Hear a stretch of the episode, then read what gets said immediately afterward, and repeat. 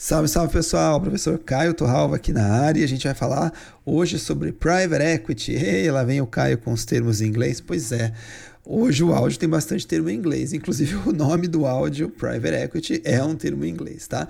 Mas a boa notícia é que a primeira metade do áudio eu vou falar bastante termos, muitos, bastantes termos em inglês, né? São vários termos em inglês. É, então a gente vai falar do Private Equity como um todo, tá? Vamos falar das principais estratégias, os estágios de investimento, a motivação para você investir em Private Equity é, e tudo mais. E vamos falar também a tributação. Quando eu vou for para a segunda metade do áudio, aí a gente vai falar da instrução CVM que fala especificamente sobre os FIPs. Fala, Caio, mas o áudio é de FIP ou de Private Equity? Não, é que o FIP, o Fundo de Investimento e Participações, é o principal, um dos principais veículos de investimento aqui no Brasil dos private equities, né? Então a gente vai falar sobre os pontos mais importantes da instrução CVM que fala sobre o private equity, tá bom? Então fica firme aí. Hoje, pelo menos a parte do áudio eu acho interessante, né? Porque a gente tem aqui é, é, um mundo muito legal de private equity que tem crescido muito no Brasil. É, e traz coisas mais sofisticadas aí de investimentos, tá? Então, espero que você goste. Vamos junto aí e vamos tocar o barco para mais um, um áudio nosso juntos aqui, tá bom? Então, o que, é Private Equity? Private Equity, é, se você traduzir do inglês, é uma, um private, ou seja, privado, e equity ações. Então, são ações privadas. Falar, ah, Caio, tudo bem, vai. As suas traduções que não me ajudam em nada. É verdade. Então, vamos lá. Um Private Equity é uma, uma estrutura que é mais ou menos assim. Você identifica uma empresa que está passando, por exemplo, por maus momentos. Então a empresa está quase quebrando. Aí você é uma pessoa muito uh, inteligente, né, com uma boa experiência na área de, de administração de empresas, e você se aproxima da empresa e fala o seguinte: olha, eu quero comprar uma participação nessa empresa de tal forma que eu consiga um assento no conselho de administração ou ainda que eu consiga uma cadeira na execução, né, na, na, na, área executiva, na diretoria e tudo mais do negócio.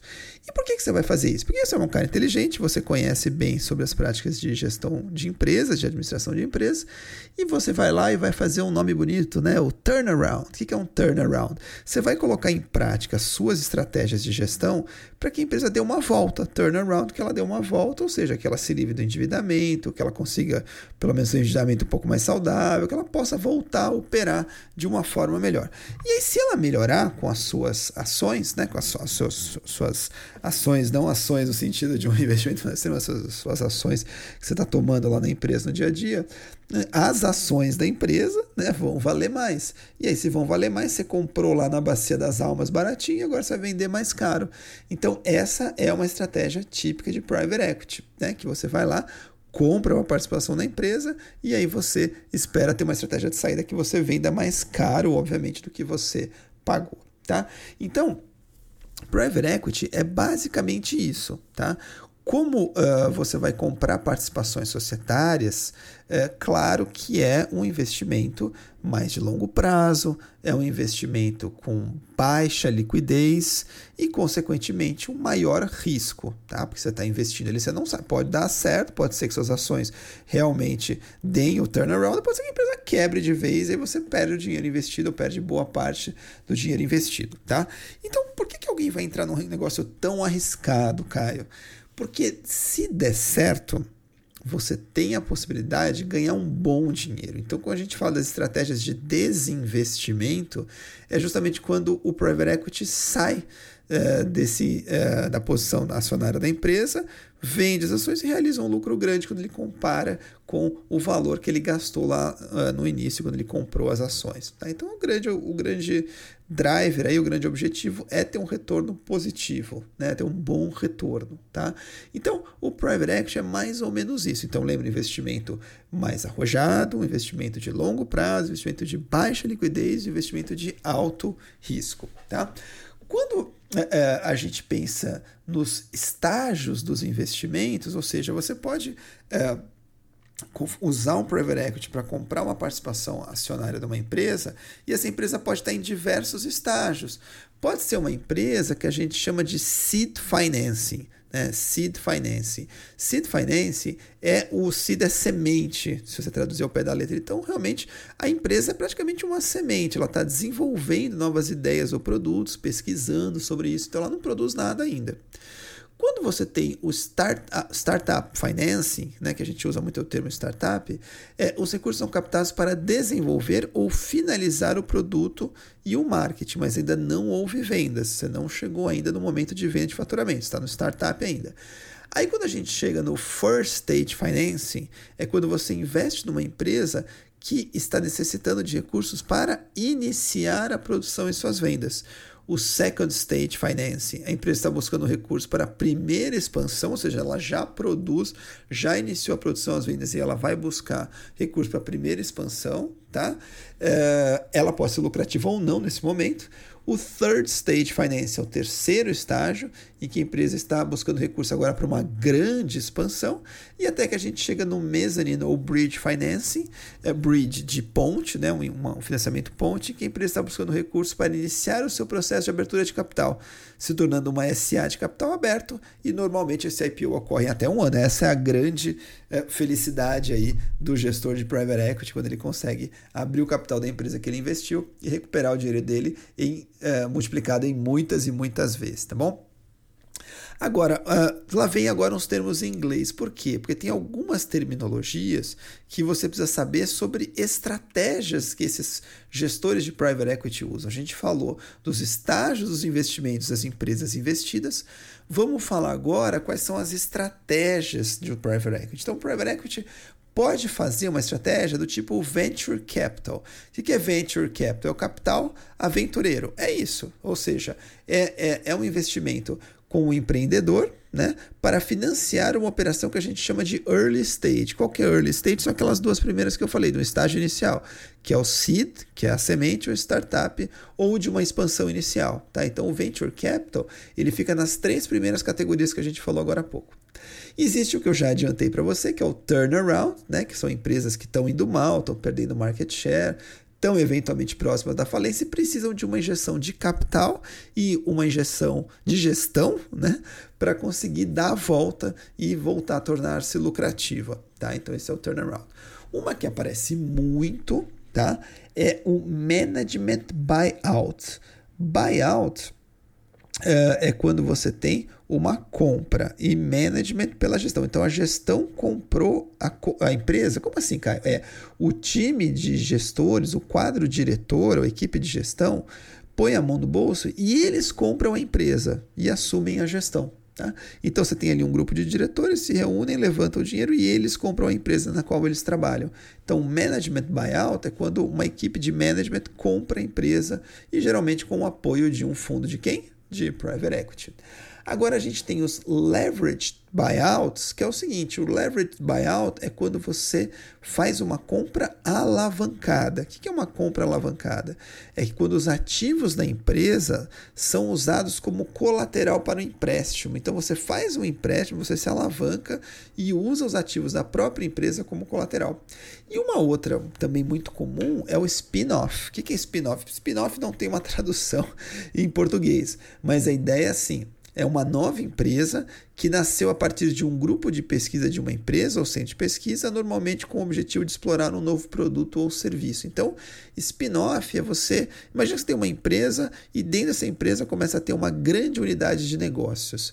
E essa unidade de negócios começa a ficar tão grande que você resolve tirá-la da sua empresa mãe e fazer uma empresa filha. Uma spin-off é uma empresa filha, mas que ligada ainda na mãe tá? Ou seja, ela vai fazer um único produto, um único serviço específico, ela ficou tão especializada que agora faz sentido a gente tirá-la e dela vai tocar a vida dela própria, tá?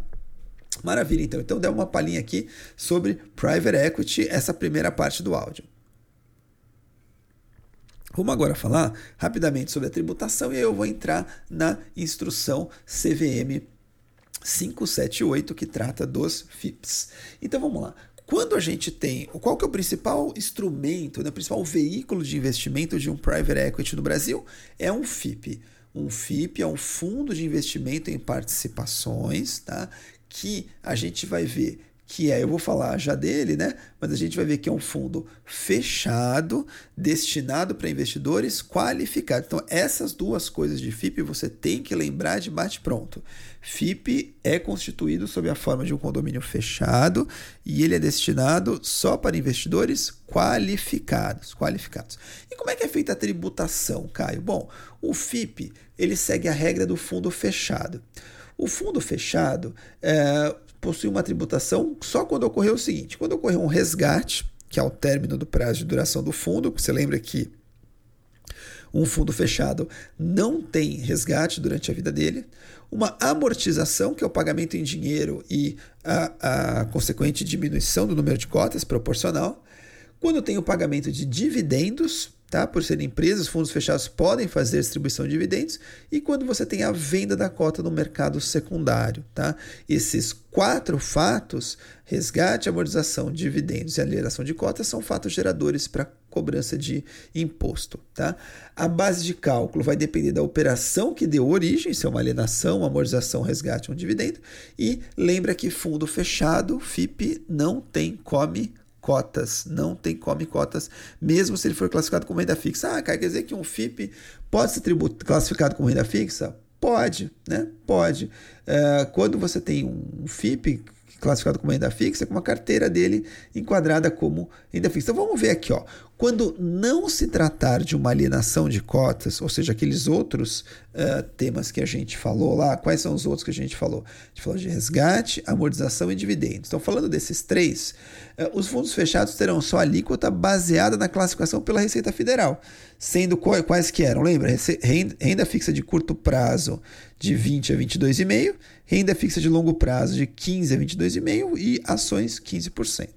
Agora, quando eu estiver falando da alienação, que é a venda das cotas em bolsa, antes do, do término do fundo, a alienação da cota na bolsa de valores ou em mercado de balcão organizados, o fundo de ação vai ser tributado sobre 15% sobre ganho líquido e o fundo de renda fixa tributado como renda fixa.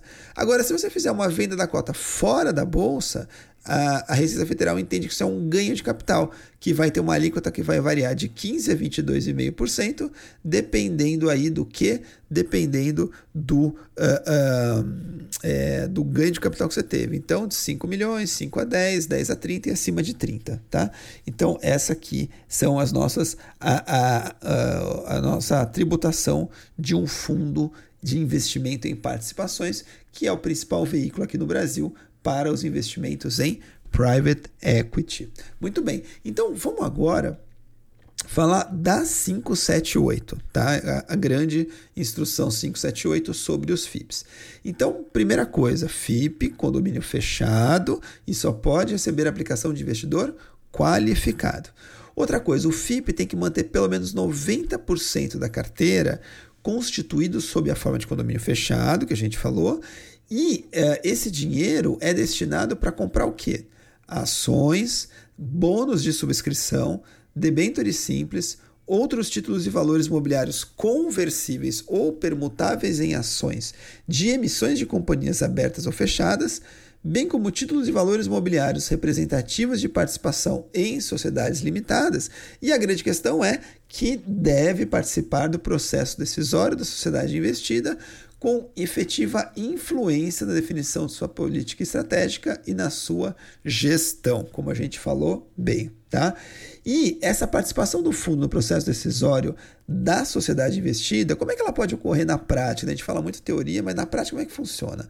Se você detiver as ações que integram o bloco de controle, pela celebração de um acordo de acionistas ou pela celebração de qualquer contrato que assegure ao fundo a efetiva influência na definição de sua política estratégica e na sua gestão, tá certo? É, que, que é muito importante você lembrar também? Fica dispensada a participação do fundo no processo decisório da sociedade investida, ou seja, há uh, exceções dessa regra que o fundo tem que participar uh, do processo decisório? Sim. E as exceções estão relacionadas com o quê? Com o desinvestimento, quando o fundo está desinvestindo, quando o fundo está saindo, ou seja, quando o investimento do fundo da sociedade for reduzido a menos, da, a menos da metade do percentual originalmente investido e passa a representar parcela inferior a 15% do capital social da investida, ou se o valor contábil do investimento tenha sido reduzido a zero, né? ou seja, quando você tem um desinvestimento tá? Desinvestimento.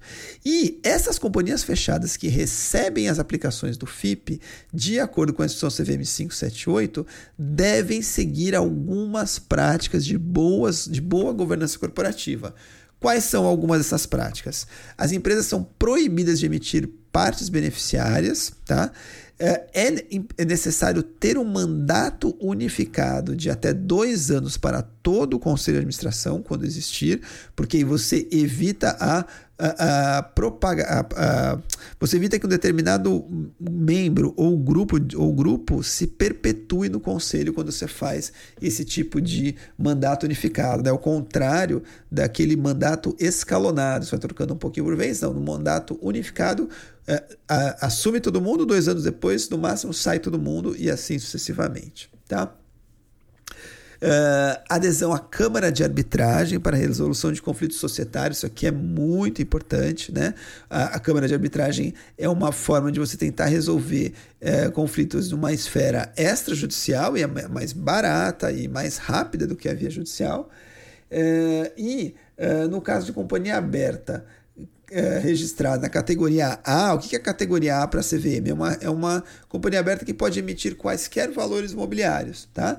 Deve obrigar-se perante ao fundo a aderir a segmento especial de bolsa de valores ou de entidade de mercado de balcão organizado que assegure, no mínimo, práticas diferenciadas de governança corporativa prevista nesses pontos que a gente falou agora há pouco. Tá? Então, é, isso é importante porque a partir do momento em que você tem uma companhia fechada, né? Aí vai ter o, o, o, desinvestimento do private equity, porque vai, por exemplo, abrir capital. Então a 578 fala que você tem que abrir na se você abrir na categoria A, que você pode emitir qualquer título, você seja eh, você a, a, a faça, você adira, né, você é, é, passe a pertencer a um segmento especial de bolsa de valores é, no que diz respeito a práticas de governança corporativa diferenciada, que no Brasil são os níveis 1, 2 e o novo mercado. Tá? Então, isso aqui muito importante aí, porque você garante que na, na estratégia de saída a empresa continue aí com boas práticas de governança corporativa. Além disso, é vedada a realização de operações com derivativos nos FIPS.